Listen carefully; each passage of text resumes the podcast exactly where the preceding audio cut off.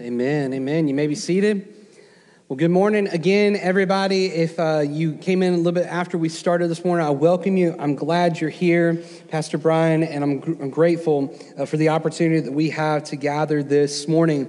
Uh, I want to remind you uh, as we continue in our time of worship now through the Word, we still uh, also worship through giving. So uh, if you want to give in any way, shape, or form to the ministry of Holmes Avenue, you can do so by any of the ways that we have for giving that you see there on the screen screen. You can do the QR code. You can give online. You can text it in. You can even give it uh, to somebody as you depart this morning. Uh, you can still give to Operation Christmas Child, and all of that is about to ramp up here in the coming days uh, as we get closer and closer to November. Y'all, it's already almost the middle of October. Like, what is this? But fall is here, and I'm, gr- I'm glad for it. I'm excited. And um, if you are with us maybe for the first time today, in person or online, or first time in a while, uh, we have been journeying over these last uh, few days, in fact, last few weeks, excuse me, uh, through some questions. We've entitled this series "Burning Questions." And in this, we've been looking at some, some of those kind of those big questions. If you were to be asked, uh, by somebody as you're having gospel conversations and you're engaging with somebody, they may say, okay, I hear what you're saying, uh, but what about this? Or what about that? And through this series, we conclude it today. We'll be back in the book of Acts next week as we jump back into uh, Paul's second missionary journey. Uh, but we today are looking at this question what does the Bible say about suffering? What does the Bible say about suffering? Now, throughout this series, if you haven't had a chance to go and listen to those or you weren't here for it, I encourage you. You can go on uh, Apple Podcasts, you can go online uh, to our website, you can go on Facebook, those different avenues to go back and listen. But we've talked about what is the, is the Bible trustworthy? Uh, what does the Bible say about race and racial reconciliation? Pastor David Johnson came and, from Centerpoint and preached a phenomenal message that day on that topic. Last week, Pastor Walter uh, preached through a, a difficult topic of what does the Bible say about homosexuality? And the biblical view there. And then also today, now I conclude this series about what does the Bible say about suffering? What does the Bible say about suffering? And in just a minute, we're going to turn, and you can go ahead and begin to turn there now to Second Corinthians chapter 4, as we're going to be uh, in that passage today. But before we begin, I, want, I just want to ask you a question, a rhetorical question, something to be thinking through. Uh, you don't answer out loud. But how have you handled times of suffering? How have you handled times of suffering? What do you do when you endure pain and or affliction in this life? Is it an easy thing to navigate through? I think all of us would, if we are being honest, we can agree that suffering is hard. It's difficult. And it's one of those things where it's like, why do we have to suffer in this life? I remember uh, back in elementary school, I was sitting there one day, and in our art class, we had this time of making clay pots. And in making these things, uh, everybody was so excited, and the, the, art teacher pulled out all the supplies for us to begin to make these. And the, the spinning table where you would, you would put together the, the bowl, and uh, I was not good at that at all. and so I took my clay pot and, and I rolled up these long uh, pieces of the clay, and I just made it into circles and started to uh, form together this, this cup that I wanted to have. And uh, mom, I looked at the house and I don't think I have it. I think it's still in my old room at the house. But remember that little green jar of clay? Maybe you don't even remember that thing. I made it years and years ago. But it's, it's this thing that I made, and I was like, all right, I have this little cup. It's going to be great. I'll be able to use it for many different things. And so I left it there that day, and I left from that place, and I come in the next day after it's dried, and it's time to paint it and do all of this stuff. And I'm looking at it, and I'm like, that ain't my cup. I didn't make that. That thing is ugly. I did not do a good job of making the cup. It was all twisted and, and, and not a perfect circle as the way that I had envisioned it the day that it was there. This, this jar of clay that was there before me that I was going to have my treasures in and hold on to these little things. Man, it didn't look good. Now, I painted it green and had it all nice and neat and, and, and let it dry, and then I got to take it home. And it would sit on my shelf and it would hold uh, pens and pencils. And no matter what I put in it, although I couldn't get a good bit of it in there because of how contorted it was and, and not a perfect cylinder of a cup, it still did its job. It still held on to the things that I needed it to hold on to.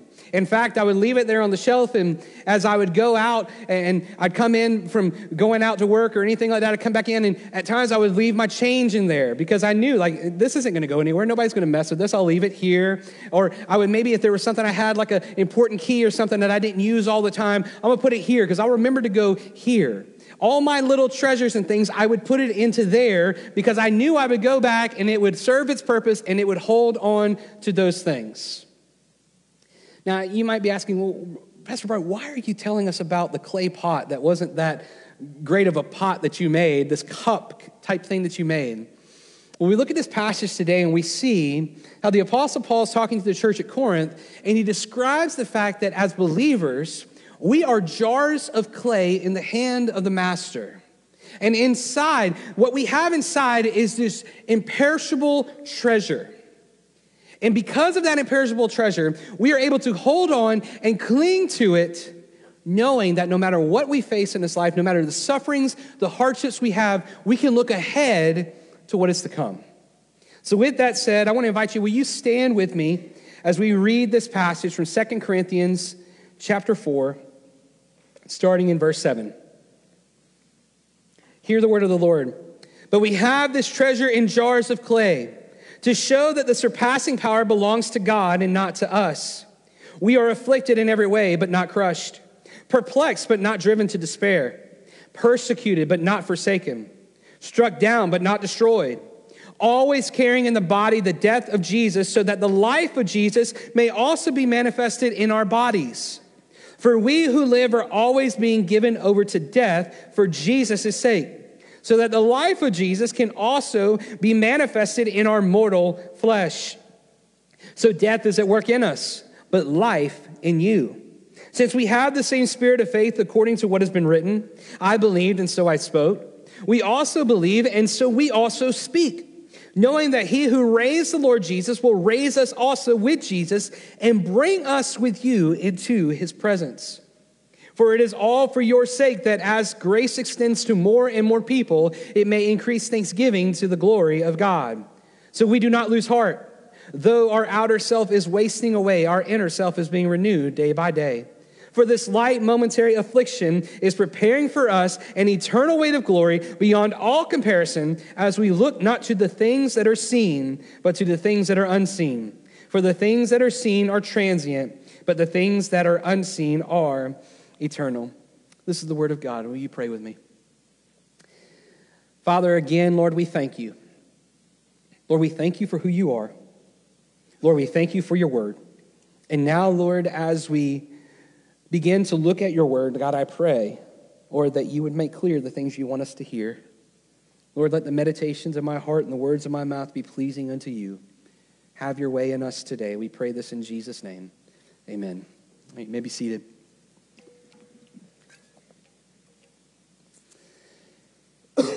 All right. Despite the sufferings of this life, believers must look inward, outward, and ahead to understand the present and future realities for the Christ follower. If you're taking notes, I hope you are. Here's the first point we must first be looking inward. Looking inward. Look again at verse 7. But we have this treasure in jars of clay to show that the surpassing power belongs to God and not to us. You see, here Paul opens this section describing how he and those who are serving alongside of him, how believers are jars of clay which holds a certain treasure. What is this treasure? What is this jar of clay? The jar of clay is you and I. We aren't the fanciest looking pots. We aren't this big thing of gold or treasure in and of ourselves. We are simple. We are like the clay pot. We are there for a purpose. Now, there, be some, there may be some smudges, there may be some breaking down over time. But the external isn't the thing that is most important. No, no, no. It's, it's, it's what is inside that is most important. What is inside? It's the treasure. It's the treasure that is inside the incredible, undeniable gift of grace and mercy that is of the gospel. Think about it. Even during times of clay jars breaking, and, and at times the contents may even come out, the gospel in that sense even goes forth. For context of this passage, when Paul is writing, he's describing the hardships and the sufferings that they have faced. We're going to look at those in just a moment. Near death experiences for the Apostle Paul, the difficulties of following Christ. In our 10 a.m. Life Connect group this morning, we talked through the book of Philippians and we addressed the reality of the things that Paul is coming out from. Paul is writing from house arrest in Rome to the church at Philippi after Epaphroditus has come and encouraged him from the church. He's writing to them from that. He's been under house arrest. He's been suffering. He was flogged. He has been shipwrecked. Many different things that Paul has suffered in this life. Therefore, they have the context of why he's saying this to the church at Corinth. There may be times where we think about that and what I was saying about the jars of clay and maybe not being the most fancy. You might ask, well, why not? Why does God not, God not use the, the fancy jars? Well, you can think of that in the, in the context of what about the people that appear to have it all together?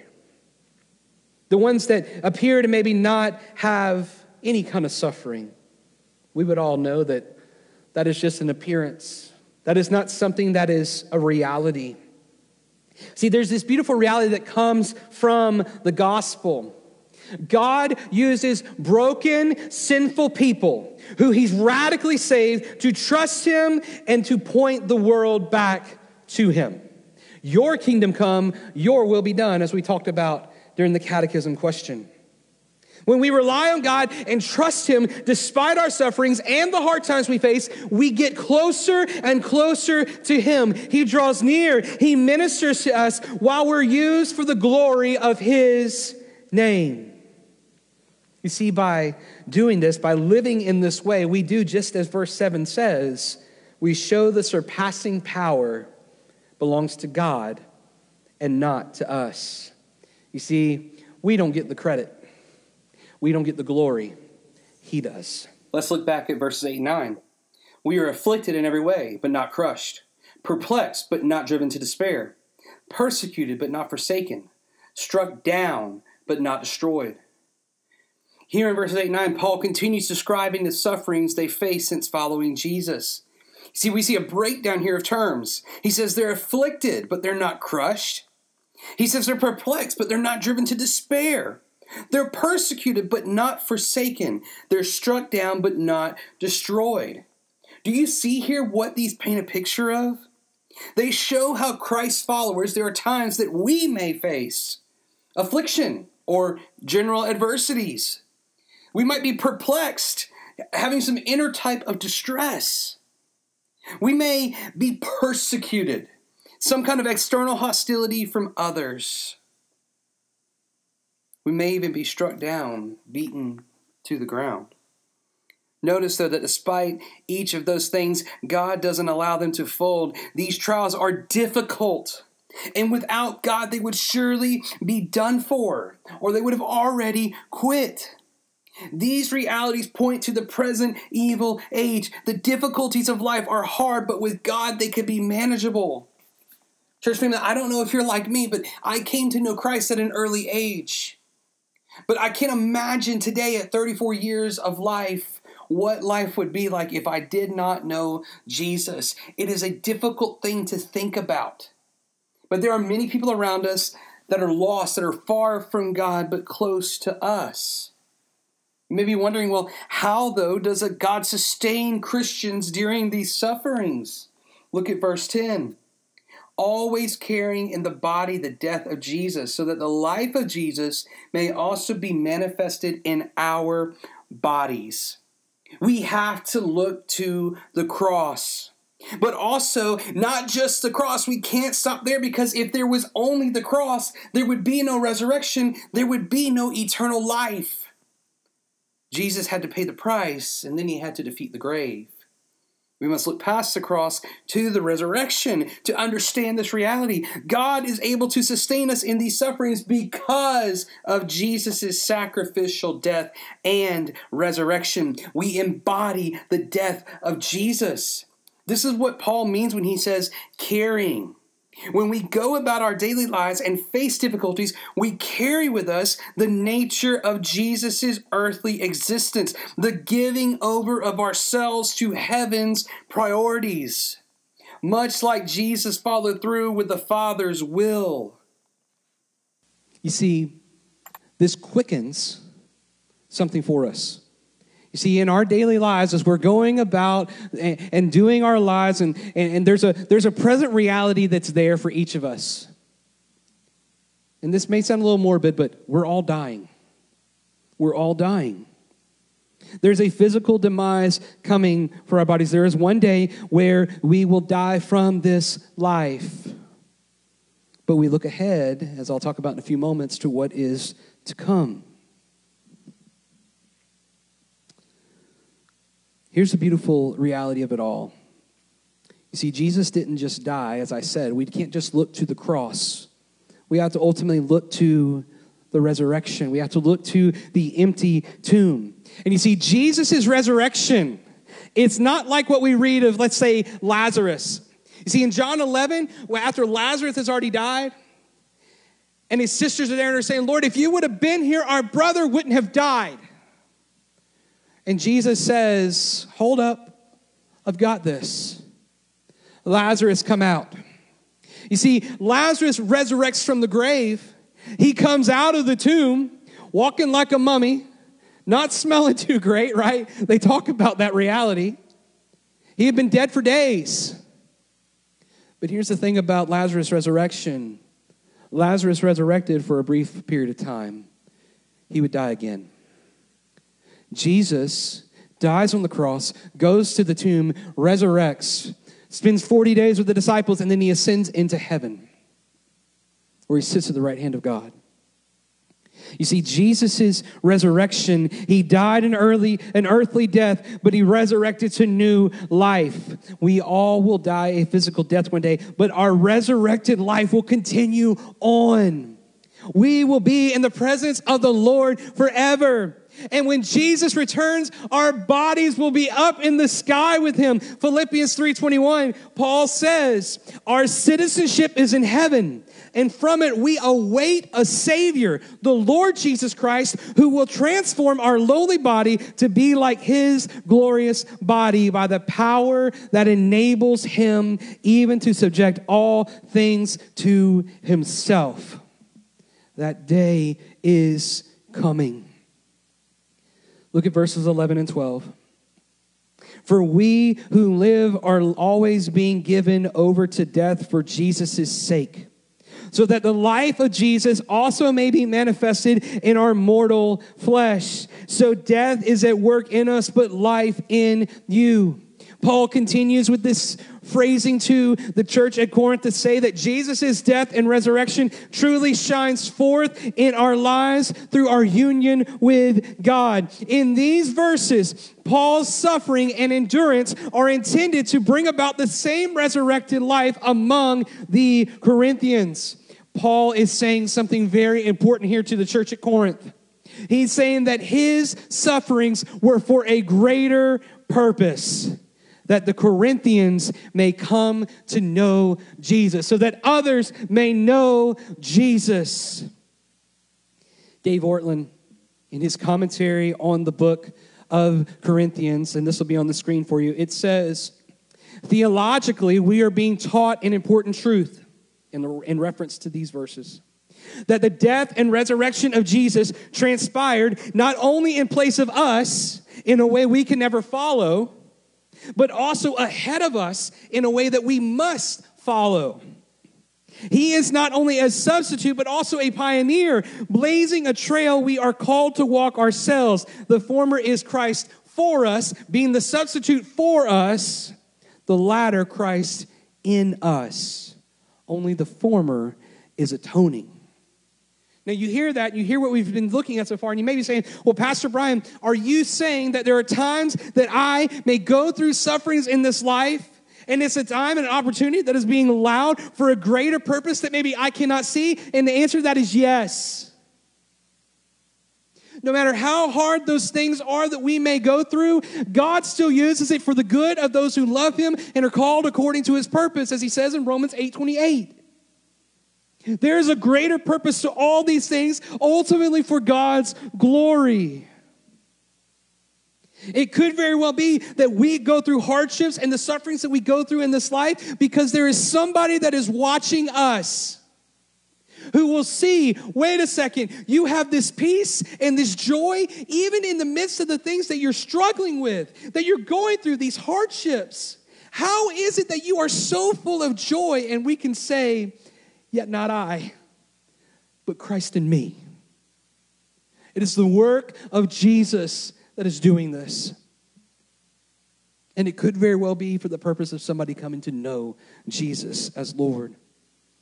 See, God is sovereign. And His will is always what our desires should be. His will be done despite our circumstances, no matter how difficult they may be. Number two, not only looking inward, but looking outward. Verse 13 reads Since we have the same spirit of faith according to what we have written, what has been written, excuse me, I believed and so I spoke. We also believe and, and we also speak. Here, Paul quotes from Psalm 116. He's quoting David and his psalm that he wrote. What is this psalm about? This psalm is about the life coming from death. You see, Paul's spirit of faith, referenced here, points to the attitude of faith that every single believer ought to have. This is why he quotes David in this psalm. If you want to look at that quote specifically, you can jot it in your notes. It's Psalm 116, verse 10. But Paul is so confident because he had no fear in this life or the death to come because of who he was in Christ. See, a few moments ago, we read the sufferings that Paul faced. Yet his faith is what gave him victory over it all. He's assured on the promises of God. He's trusting in God. He continues in verse 14, knowing that he who raised the Lord Jesus will raise us also with Jesus and bring us with you into his presence. He's the assurance. Paul is fully confident that God, who raised Jesus, will raise us also with Jesus. We should not fear, dear brothers and sisters. The sufferings we face in this life are hard. I am not making light of that at all whatsoever. Some days we feel as if we cannot even make it, and I get that. It's a real reality. However, we must have faith and trust in the Lord, for he has done great things, and trust in what is to come, as Paul talks about in 14. That is our assurance. Verse 15 For it is all for your sake, so that as grace extends to more and more people, it may increase thanksgiving to the glory of God. Look at Paul's concern.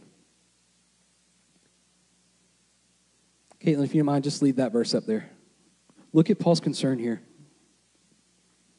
He says that it is for their sake. What is for their sake? Everything that Paul has been saying relating to the gospel. He's also focused on the salvation of those who are around that are lost. That's why I said it's a looking outward. Prayerfully, those who have received grace want to share it with others. Prayerfully, those who receive the grace of the Lord will have gratitude for what he's done through faith. Paul's last concern in this verse points to glory of God. Nothing of the Christian life is focused on us. It's all focused on him. Not only looking inward, not only looking outward, but number three, looking ahead. Looking ahead. Verse 16. So we do not lose heart. Though our outer self is wasting away, our inner self is being renewed day by day. Family, this verse is so beautiful. It is so incredibly beautiful. Yes, our outer self is wasting away. Yes, we are dying in this life. We are going to see the reality of our decaying bodies come to pass from this life, but we rejoice. We rejoice because our inner is being transformed, renewed day by day. Our soul is being renewed. The treasure in the jar of clay we are being renewed daily. We grow through sanctification until the day we who are in Christ will see the Lord Jesus face to face. The day when we will receive the reality of the new heavens and the new earth. Verses 17 and 18 I'll read together. For this light momentary affliction is preparing for us an eternal weight of glory beyond all comparison, as we look not to the things that are seen, but that are unseen. For the things that are seen are transient, but the things that are unseen are eternal. This light, momentary affliction. In the grand picture of things, these things that we face, these are momentary afflictions. They are light, they are momentary. Not only that, but they are preparing us for what is to come. Now, I know that in those moments of those afflictions, they don't seem light. They don't seem momentary. But in the grand picture of things, they are light, they are momentary, and they are pointing us ahead to what is to come. I think of the powerful words of Charles Spurgeon this week if you don't know who Charles Spurgeon is, we've got plenty of resources that Pastor Walter and I can let you read and, and see uh, the phenomenal ministry of his life. He was a young pastor in England preaching at one of the largest churches in England at the time. And there are many great works that he has, but there's this morning and evening devotional. And one of my coworkers, she saw it this week as she heard me talking about this subject of what we were going to be having today. And she sent me this picture from that. And I have that book, so I opened it up and I read through it. And listen to what Charles Spurgeon says Present afflictions tend also to heighten future joy. There must be shades in the picture to bring out the beauty of the lights. Could we be so supremely blessed in heaven if we had not known the curse of sin and the sorrow of earth? Will not peace be sweeter after conflict and rest more welcome after toil? Will not the recollection of past sufferings enhance the bliss of the glorified? Charles Spurgeon was, like I said, a young pastor that God used mightily. But another thing that you may not know about Charles Spurgeon, he suffered severely from depression. He battled it over and over and over again. Yet he kept his eyes focused on what was ahead. He did not focus on the light momentary afflictions. Matter of fact, as we read, he's looking at these things and saying, the things that we face in this life, they're difficult and they're hard. But these things help us to understand and appreciate even more what is to come. You may say, well, what is to come, Pastor Brian? I'm glad you asked. Because the Lord Jesus tells us through the Apostle John when he's writing the book of Revelation. He tells us in Revelation chapter 21, verses 3 through 4. I heard a loud voice from the throne saying, Behold, the dwelling place of God is with man. He will dwell with them, and they will be his people, and God himself will be with them as their God. He will wipe away every tear from their eyes. Death shall be no more, neither shall be mourning, nor crying, nor pain anymore, for the former things have passed away. He will make all things new. He will make them all new. So take heart, family. When we're in these light, momentary afflictions, when the pain, we feel like we're drowning in it and it's so deep, cling to the one who has never left you nor forsaken you. Cling to the Lord Jesus who has conquered the grave. The one who has promised, Blessed are those who mourn, for they shall be comforted. The one who has said, Those who are brokenhearted, he is near to you and saves you in your crushed spirit. Look ahead to what is to come.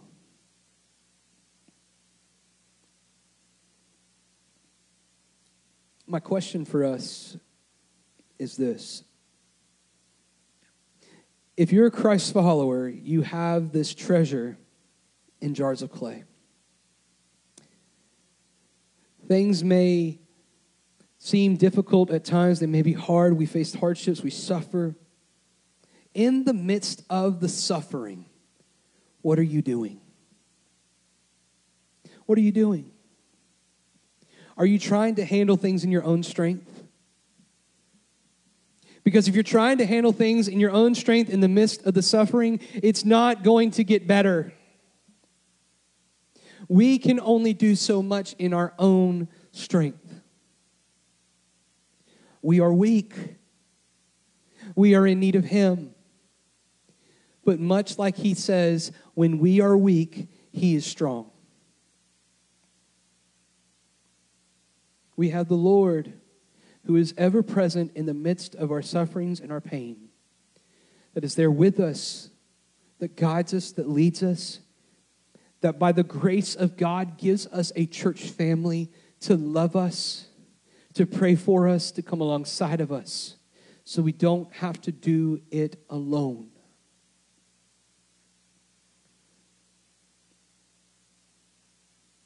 I want to encourage you if you're not clinging to the Lord, run to Him in the midst of your pain.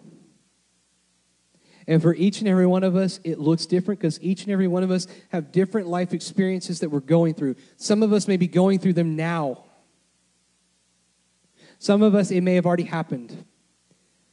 But I can tell you this until the day we see Jesus face to face, we all at some point or another will see it again. What are we doing in the midst of the suffering? If you're here and you don't know who the Lord Jesus is, kind of the first place to start is at the foot of the cross and understanding what he has done for you, dying for you and your sin, and offering to you salvation if you would repent and believe. If that is you today, whether you're here or you're online, I want you to talk to me. If you're online, reach out. Go to holmesavenue.com forward slash contact. Send a message. If you're in here and you're like, I, I don't feel comfortable coming up to you right now and talking about it, I need to process, send me a text, call me, send me a message, go to the link, whatever you want to do. We want to help you in the midst of the things that you're going through, amid all of it. We want to encourage you and equip you. Before we look at some questions, I really feel the need just to pray. To pray over us. And to pray that God would do incredible things even in the suffering we may be going through right now. So, if you would, would you pray with me? And then I'll move into the questions. Following that, the worship team will sing. Let's pray.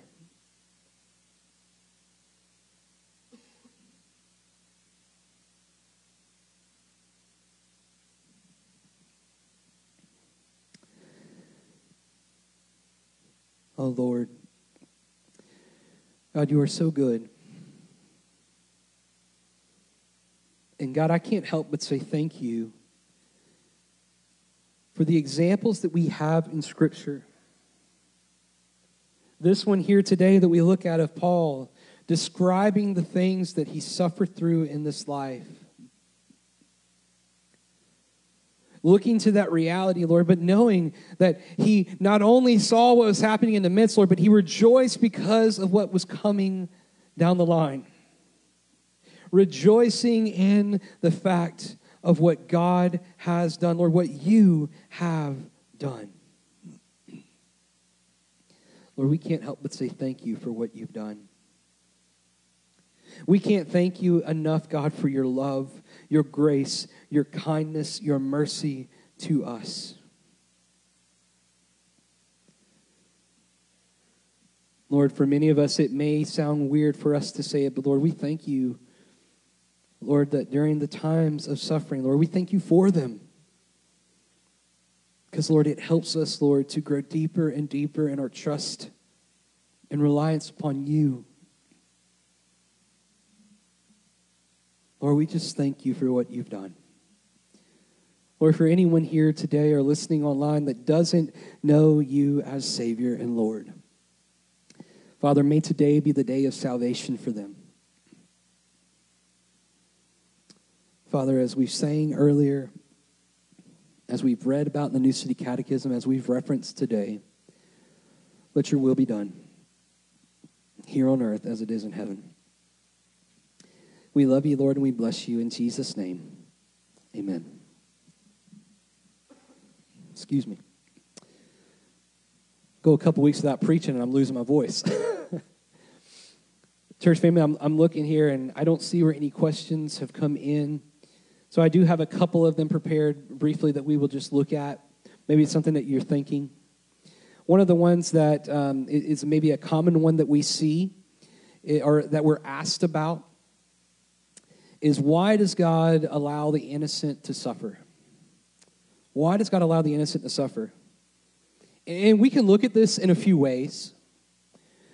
Is, is the question that's being asked in the context of saying, that anybody is innocent, that anybody can be innocent.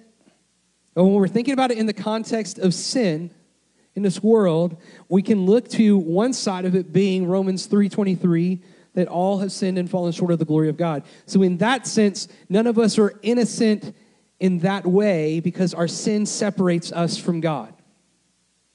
But more commonly, the standpoint usually from that of being asked is why would God allow things to happen to innocent people, like maybe a child dying or things happening with natural disasters, or maybe pain and, and hurt that happens to children or others because of the effects of another?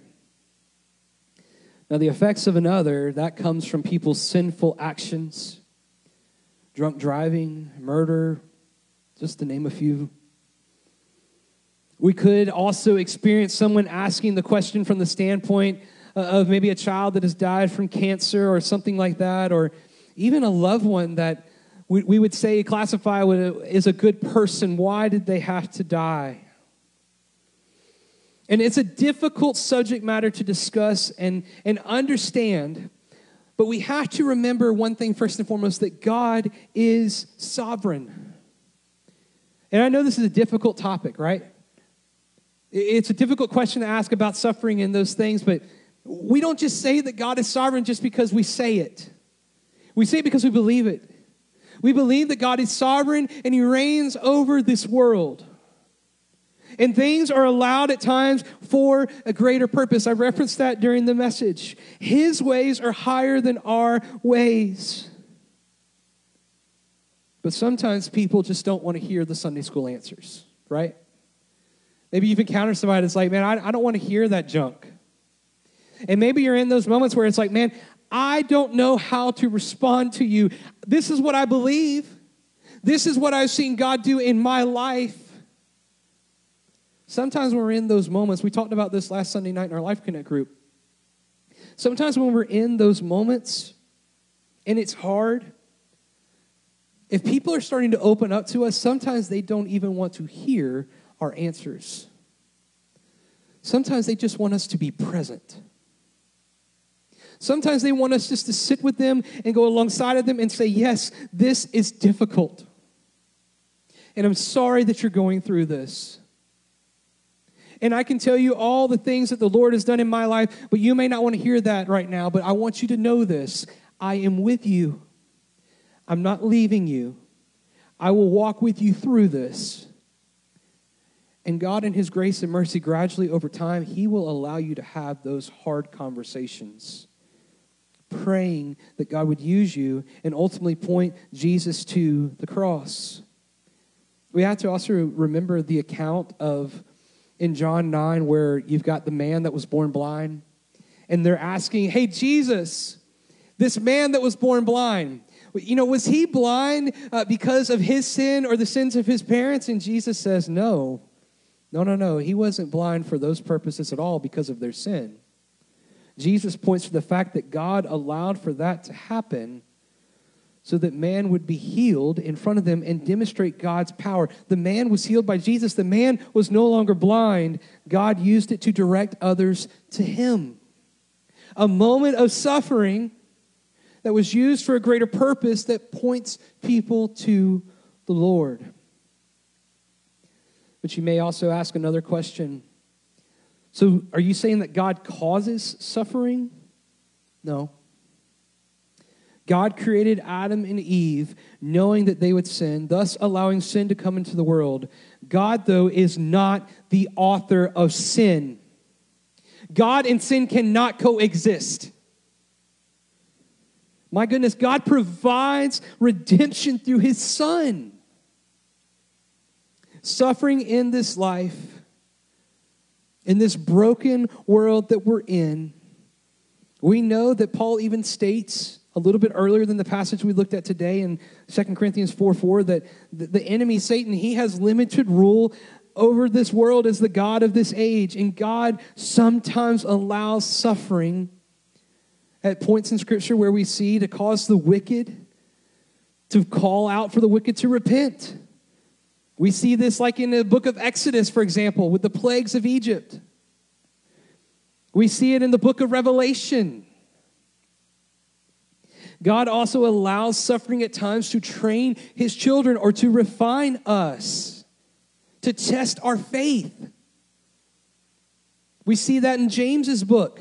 You open the opening pages of James chapter 1 and you see, Count it all joy, my brothers, when you face trials of many kinds. Because it produces faith, it produces steadfastness. There's other places in Scripture you can find too that I'll be glad to share with you. He uses it for growth and for our good. We referenced that a little bit earlier when I said Romans 8 28 one of the books that we read throughout the summer, the book that we read for the summer was Re- Rebecca McLaughlin's book, Confronting Christianity.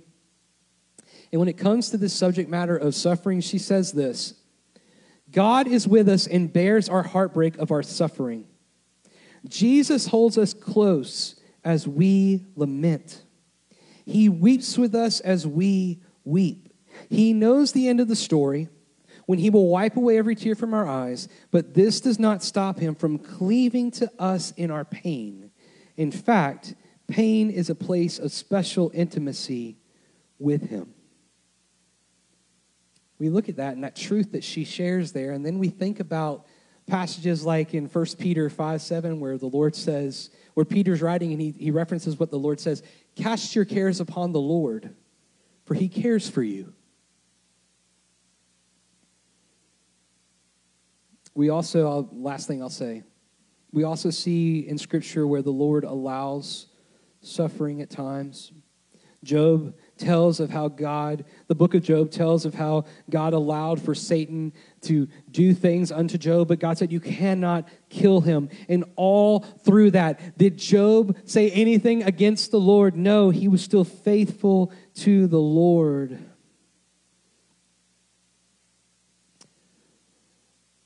Sometimes our suffering may not make sense when we go through it.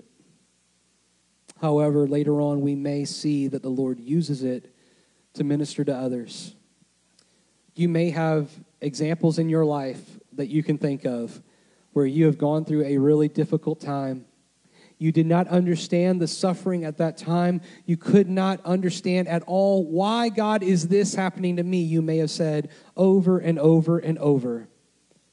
And yet, years down the line, or some other point after that, you encounter somebody that you love and you care for that is going through the exact same thing that you're going through, that you went through, excuse me.